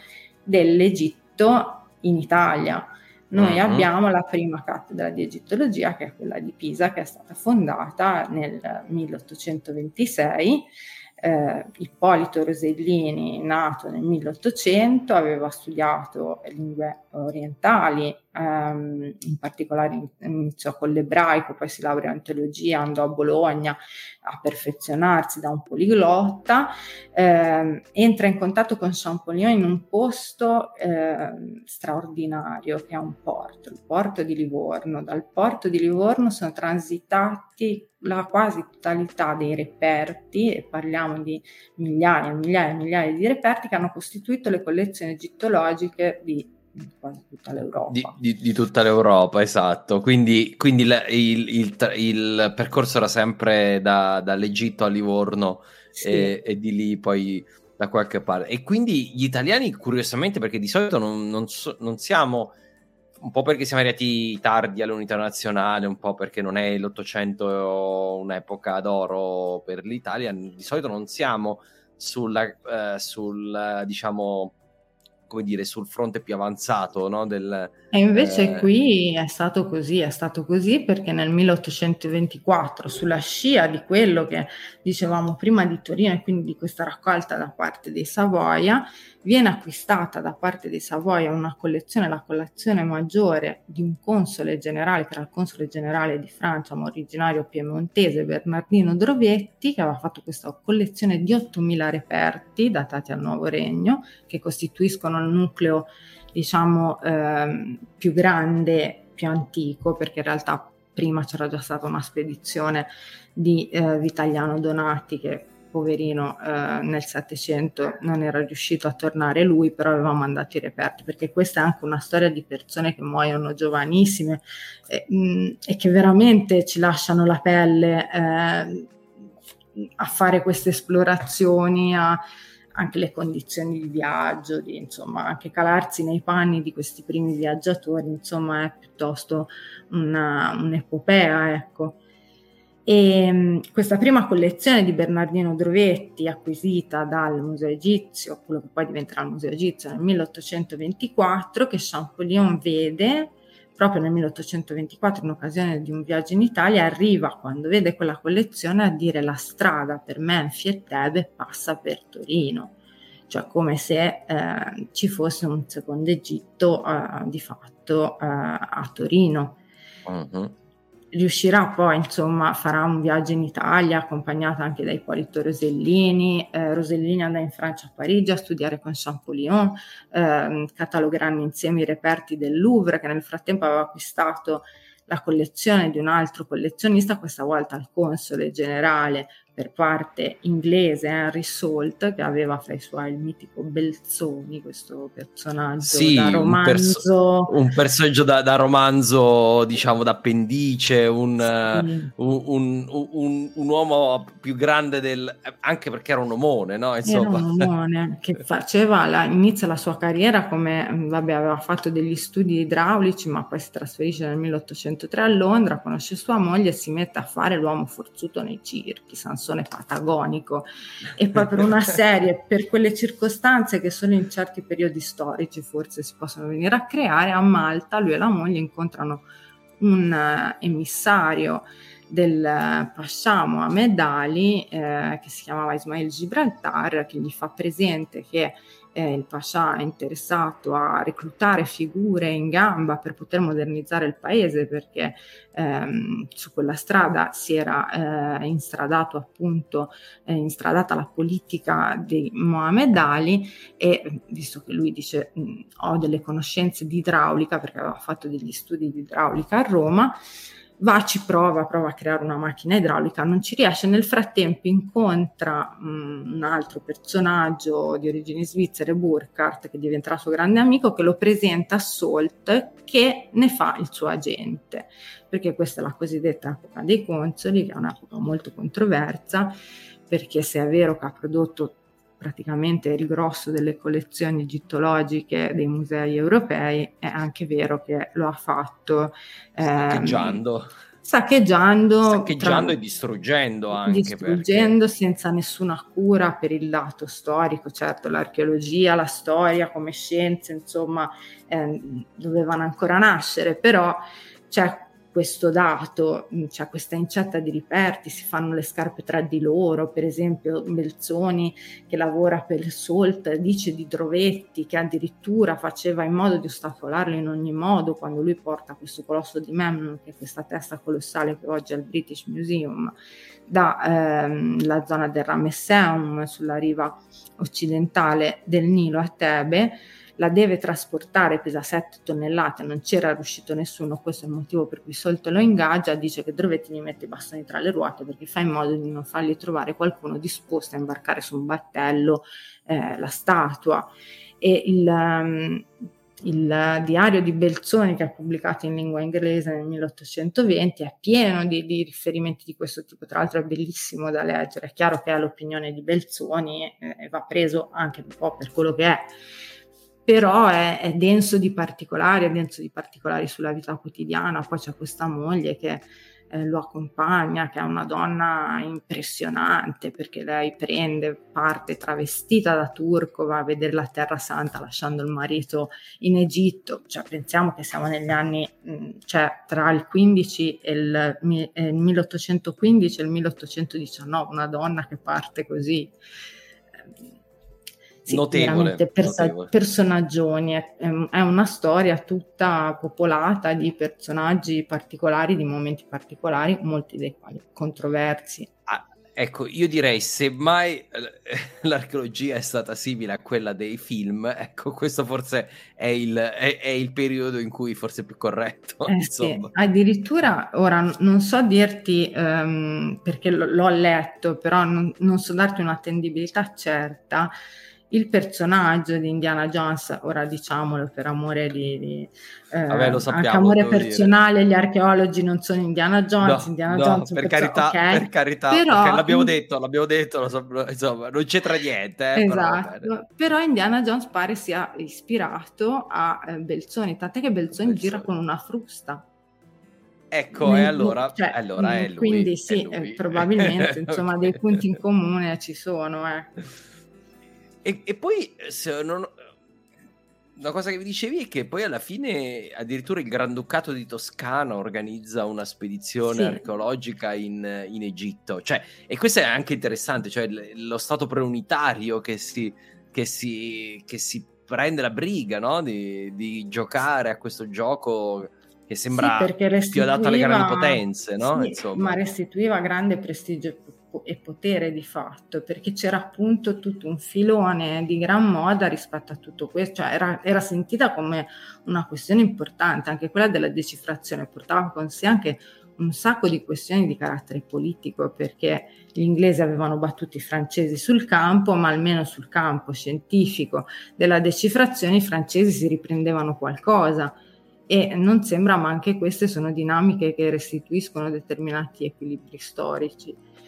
Quello che ehm, dicevi tu è un altro momento epocale per l'egittologia perché sulla falsa riga di quella ehm, partita appunto eh, durante le campagne napoleoniche, Champollion ce l'ha della, nella testa da diverso tempo, vuole partire con una spedizione che si muova un po' allo stesso modo, scientificamente, è chiaro, però questa volta lui ha dalla sua una cosa che i savant della spedizione napoleonica non avevano, cioè il, il geroglifico e lì si apriva un sì. mondo perché venivamo da un periodo, lo abbiamo detto, da che siamo partiti, dove la storia egiziana l'avevano fatta le fonti greche, l'aveva fatta un pochettino la Bibbia, Bibbia che peraltro torna anche perché in realtà al momento poi della pubblicazione dei risultati scientifici di, ehm, della spedizione franco-toscana che venne appunto sovvenzionata eh, a livello finanziario dal Granduca di Toscana Leopoldo II e da eh, Carlo X eh, di Borbone. Ehm, la questione Bibbia si mise per traverso perché la Bibbia aveva calcolato l'età del mondo già in epoca, cioè la Bibbia chiaramente t- tutto quello che c'è dietro ehm, il sì, racconto sì, biblico, sì. si era stabilita una data e eh, che arrivassero dei risultati che mettevano in discussione quel tipo di eh, computo non era proprio visto di buon occhio. Peraltro è una questione che agli inizi dell'archeologia si sente molto anche nel vicino Oriente, quando si trovano le tavolette che nominano il diluvio, c'è la famosa questione tedesca di Babele contro la Bibbia, che è una questione insomma... Eh, e eh, si viene fatta questa spedizione 28-29, 1828-29, partono Champollion e Rosellini insieme, fanno questa spedizione con due commissioni scientifiche separate che però eh, hanno come scopo costitutivo quello di collaborare, scambiarsi documenti e l'obiettivo anche di pubblicare insieme, peccato però che il 4 marzo del 1832 a 42 anni il povero Champollion muore e lascia Ippolito Rosellini tutto da solo con questa mole di dati impressionanti che oggi ho custodito all'Università di Pisa, sono più di 20.000 carte. Um, un archivio importantissimo, tra l'altro con dei disegni. La tua stupendi. alma mater, quindi, sì. quindi dicevi so... e poi questi disegni che sono straordinari perché questi, queste commissioni partivano con un sacco di disegnatori che io me li immagino a disegnare in quelle condizioni am- anche ambientali, cioè perché i, i colori in tubetto, insomma, sono una novità abbastanza recente, eh, dover anche affrontare quella parte epigrafica di restituzione di una documentazione grafica ehm, che nel caso della spedizione quella franco-toscana in modo particolare vuole essere quanto più accurata possibile, eh, non era un'impresa da poco. Vengono pubblicati poi questi nove volumi ehm, e poi purtroppo anche Ippolito Rosellini eh, morirà giovanissimo anche lui, neppure compiuti 43 anni maledizione dell'egittologia in questo caso. E, e, qui, e qui, c'è una, una, domanda che è relativa e che neanche io conosco la risposta, quindi di, di Gur dice, ma nel frattempo sono stati trovati manufatti simili alla stele di Rosetta e senza la stele, stele avremmo mai decifrato i geroglifici. Allora, la stella di Rosetta non era la sola stella trilingue, perché a un certo punto eh, doveva essere fatto proprio anche per comunicare a quante più persone possibili. Però diciamo che la stella di Rosetta dà quell'impulso eh, molto forte alla questione, perché di, come dicevo prima diventa una questione politica ci saremmo sicuramente arrivati, ci sarebbe voluto probabilmente più tempo. La scoperta della stella ha accelerato molto proprio perché c'era questa competizione di fondo che andava anche al di là delle questioni puramente filologiche. Eh, a me ricorda, sai cosa? La gara per raggiungere la Luna. Eh. Che è, è, una cosa puramente politica in quell'epoca lì, tant'è vero che poi non c'è più tornato nessuno nel frattempo. No eh, ed, ed, ed, era puramente politica per una questione di prestigio nazionale tra le due superpotenze dell'epoca.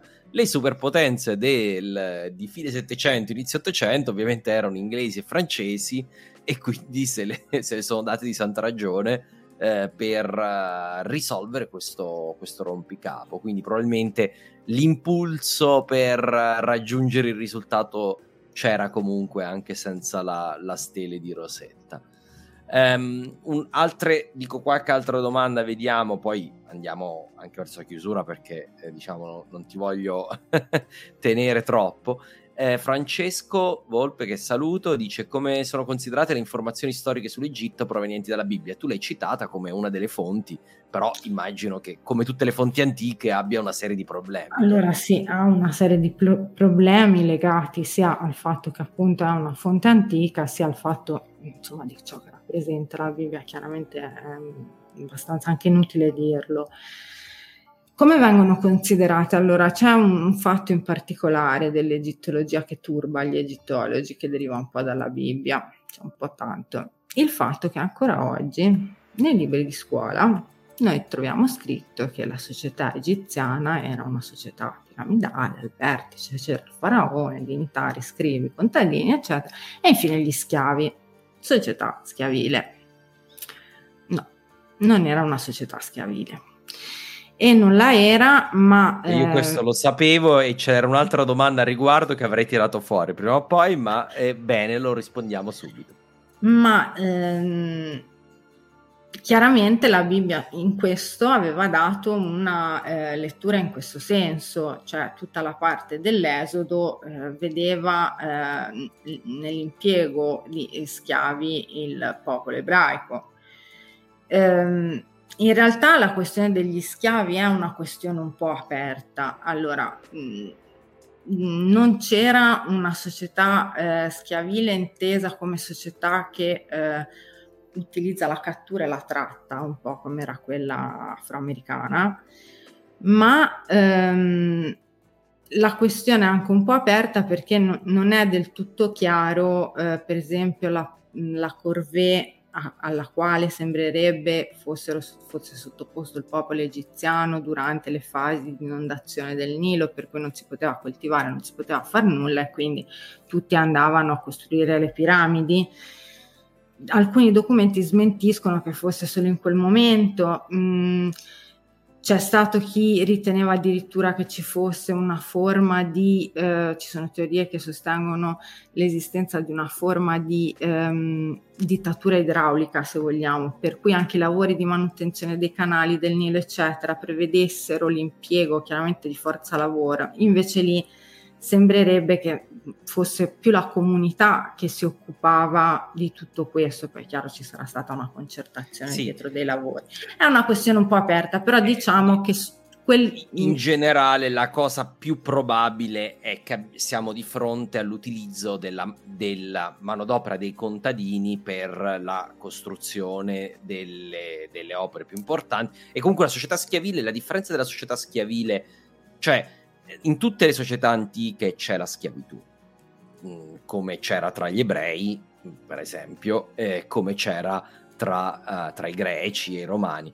La società schiavile è una società che è fondata sul lavoro degli schiavi, che è leggermente diverso, dove c'è una parte importante, com- molto rilevante del, eh, non deve essere neanche maggioritaria della popolazione che, eh, che è mh, schiava e sul cui lavoro si fonda la ricchezza di quella società.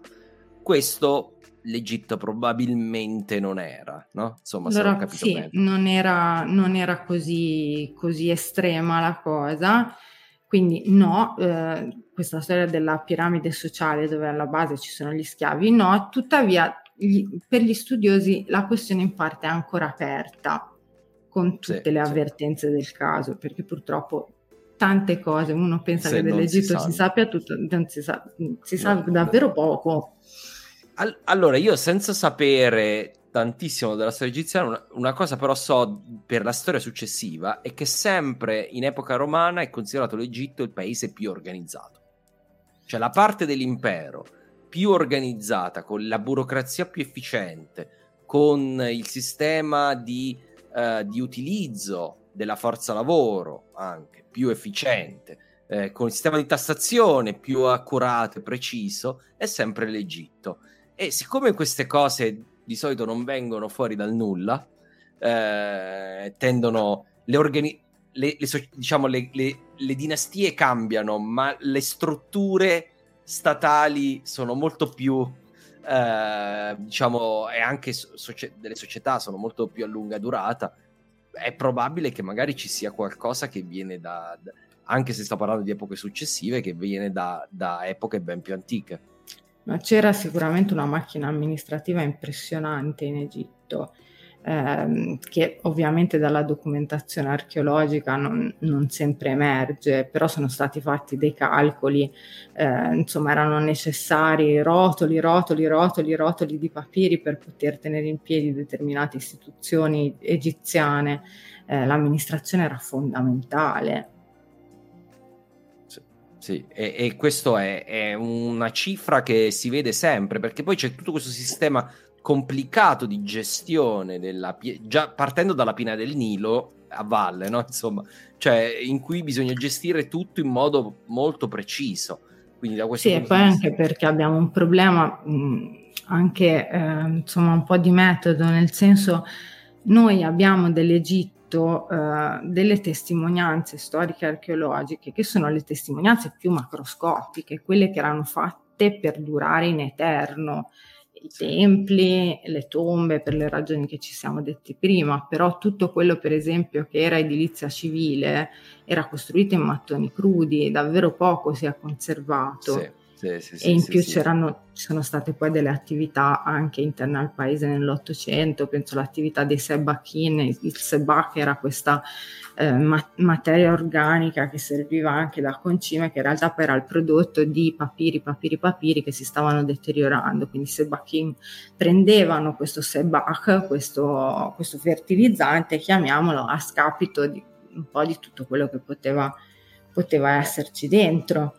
Quindi, e lì poi arriviamo alla papirologia, tutto quello che è la, appunto la grandissima documentazione di epoca romana che è arrivata dall'Egitto, conservatasi grazie vabbè, alle insomma, circostanze ambientali abbastanza uniche che ci sono in quei che Ci sono, che ci sono. Ma c'è, la, eh, tu facevi riferimento anche al, eh, diciamo a, a, papirologia per epoca, io conosco per l'epoca romana, per l'epoca, per epoche ben più antiche eh, abbiamo comunque molto materiale eh, su papiro eh, con, con, fonti, sì, dati, informazioni. Eh, il problema anche lì è che moltissimi papiri, tra l'altro alcuni fra i più importanti, non so, penso al papiro dello sciopero, il primo sciopero della storia sotto Ramesse III, fa parte della collezione Drovetti e eh, Drovetti non è che si è segnato dove l'aveva preso, noi lo sappiamo, poi si possono ricostruire queste cose, tant'è che il grosso del lavoro oggi di studio è in archivio,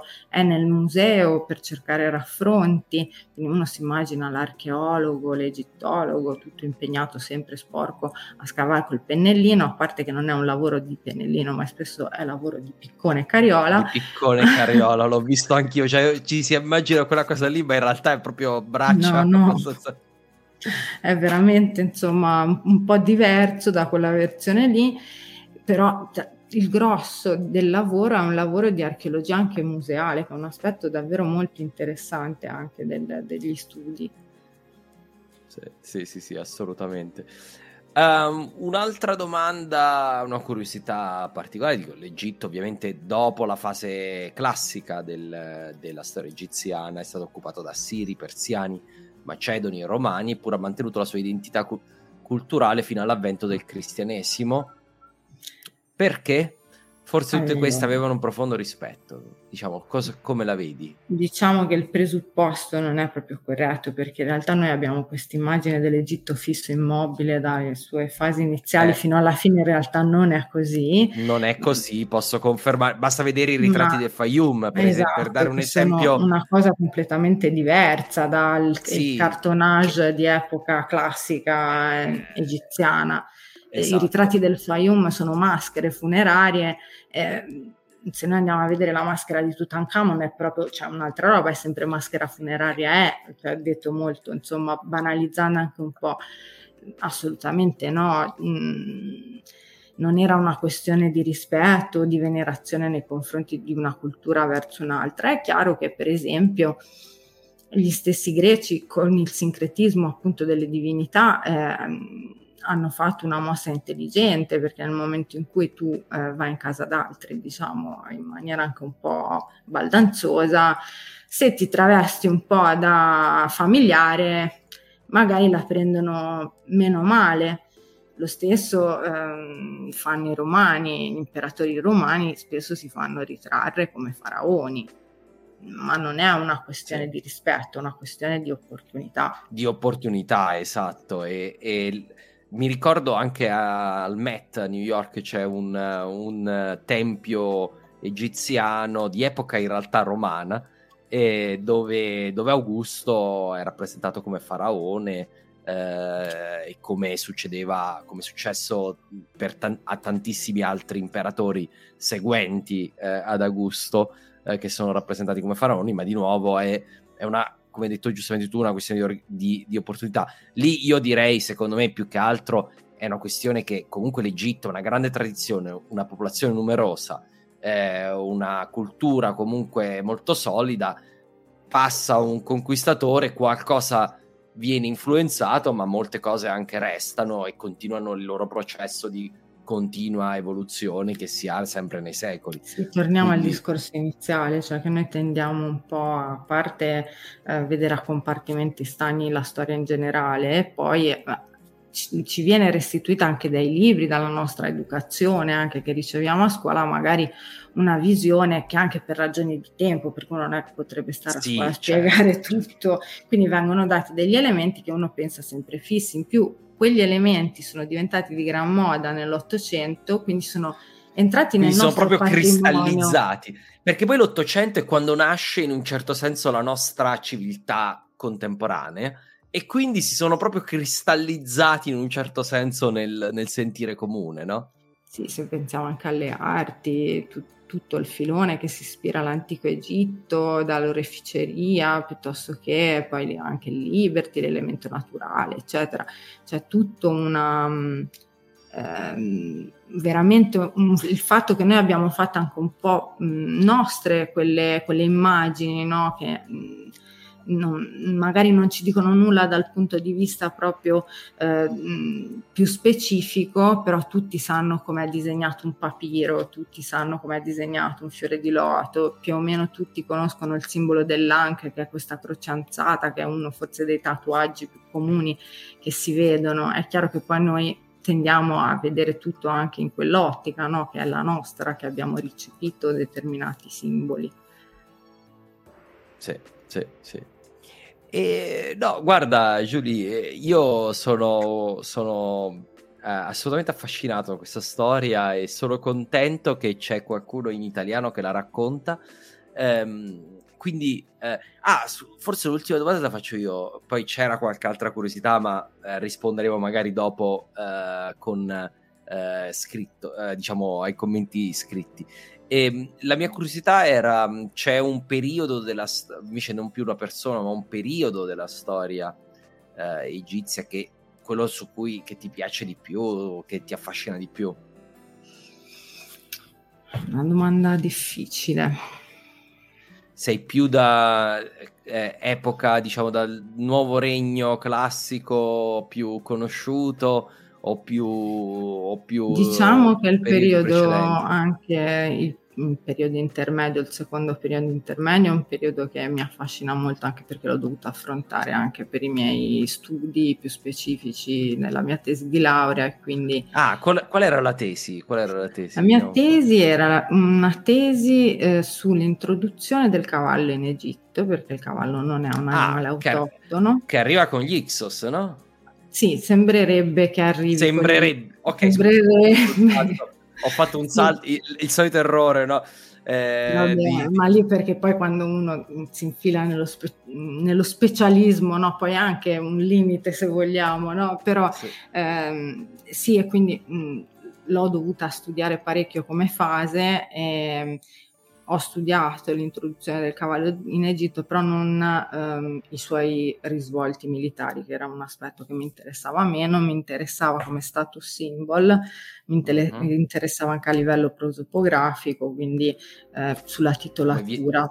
sulla titolatura, come viene rappresentato anche no. Esatto. nei geroglifici, quindi eh, sì. si sono dovuti inventare un modo per rappresentarlo. Quindi, visto, e visto sì. che loro erano molto tradizionalisti no? Sul, eh, su, sulle rappresentazioni, non deve essere stato, non lo so, così io faccio salti senza, senza conoscere. No, in realtà caso. la rappresentazione del cavallo è piaciuta subito perché ovviamente ah, sì, cioè, è come avere una no, Ferrari, quindi avere un carro trainato da, da, cavalli era come avere una Ferrari sostanzialmente, era un dono molto apprezzato, molto lussuoso, era un dono che si scambiavano i sovrani appunto vicini orientali in quella fase eh, che c'è eh, stata restituita dall'archivio amarniano, quindi ehm,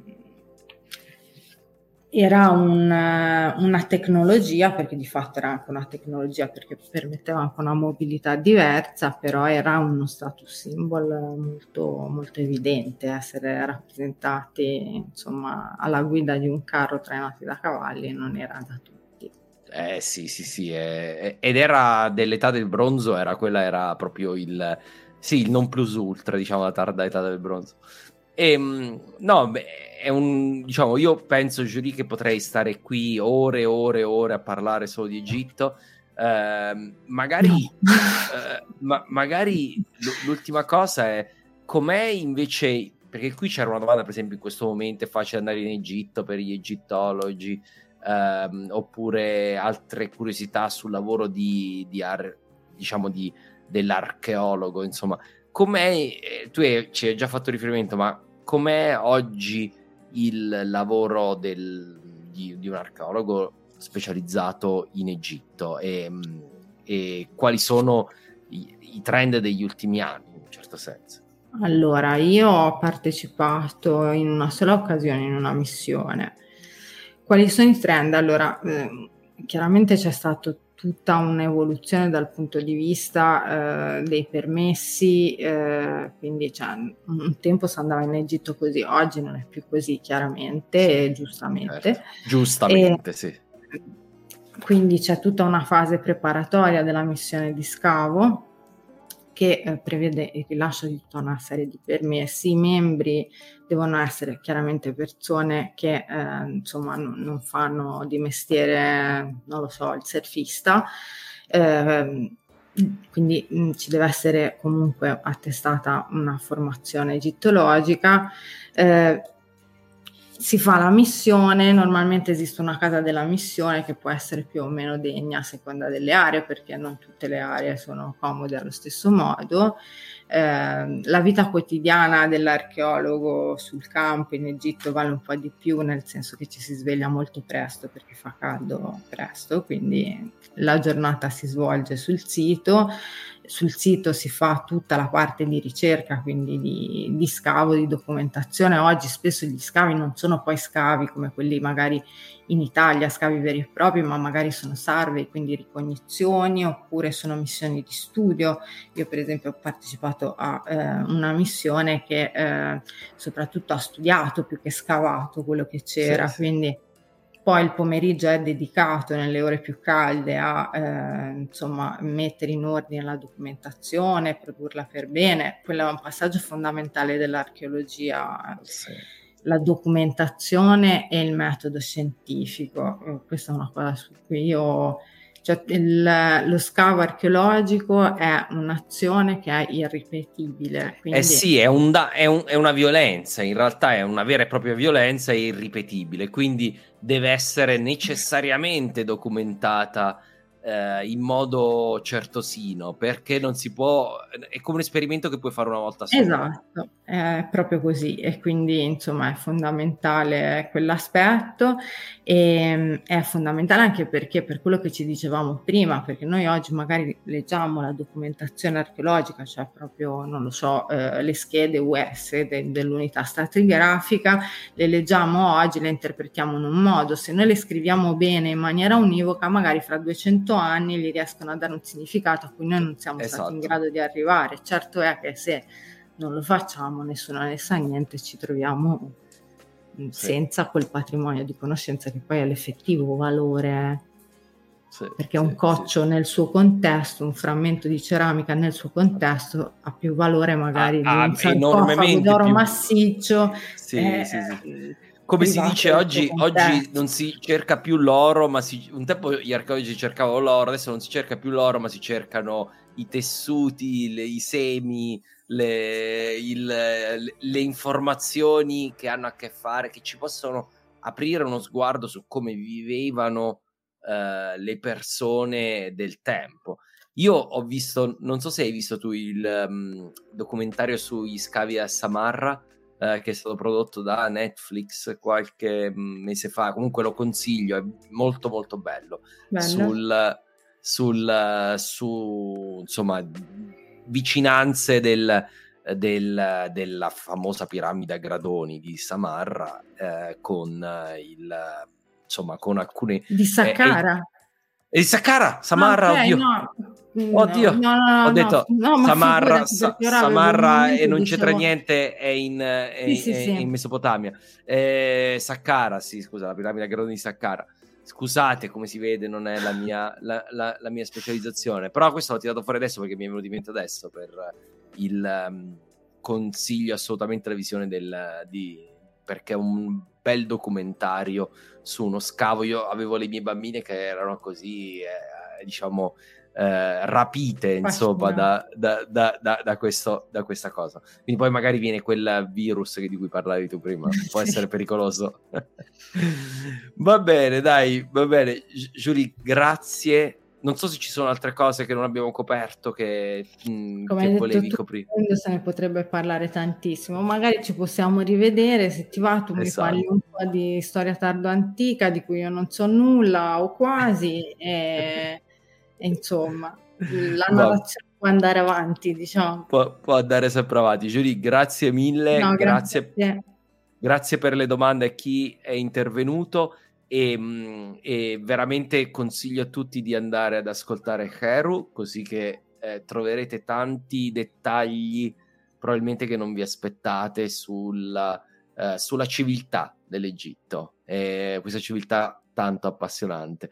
Grazie mille Julie e alla Grazie prossima. Te, allora. Alla prossima. Questo conclude l'episodio, spero vi sia piaciuto. Vi ricordo di andare assolutamente ad ascoltare Heru, Voci dall'Antico Egitto. Quanto a noi ci ritroveremo ancora con Storia d'Italia Extra nei prossimi mesi, conto di continuare a pubblicare una puntata al mese. Ho già pronte un paio di nuove puntate che vi saranno servite appena avrò il tempo di realizzarle. Alla prossima!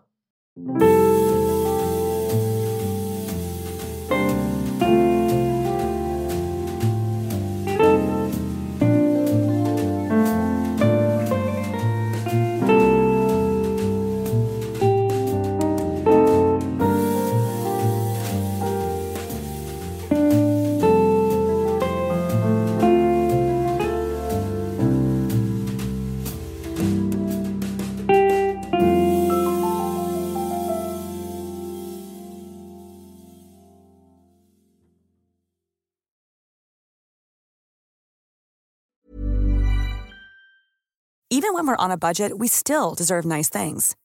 Quince is a place to scoop up stunning high-end goods for 50 to 80% less than similar brands. They have buttery soft cashmere sweaters starting at $50, luxurious Italian leather bags, and so much more. Plus, Quince only works with factories that use safe, ethical, and responsible manufacturing. Get the high-end goods you'll love without the high price tag with Quince. Go to quince.com/style for free shipping and 365-day returns.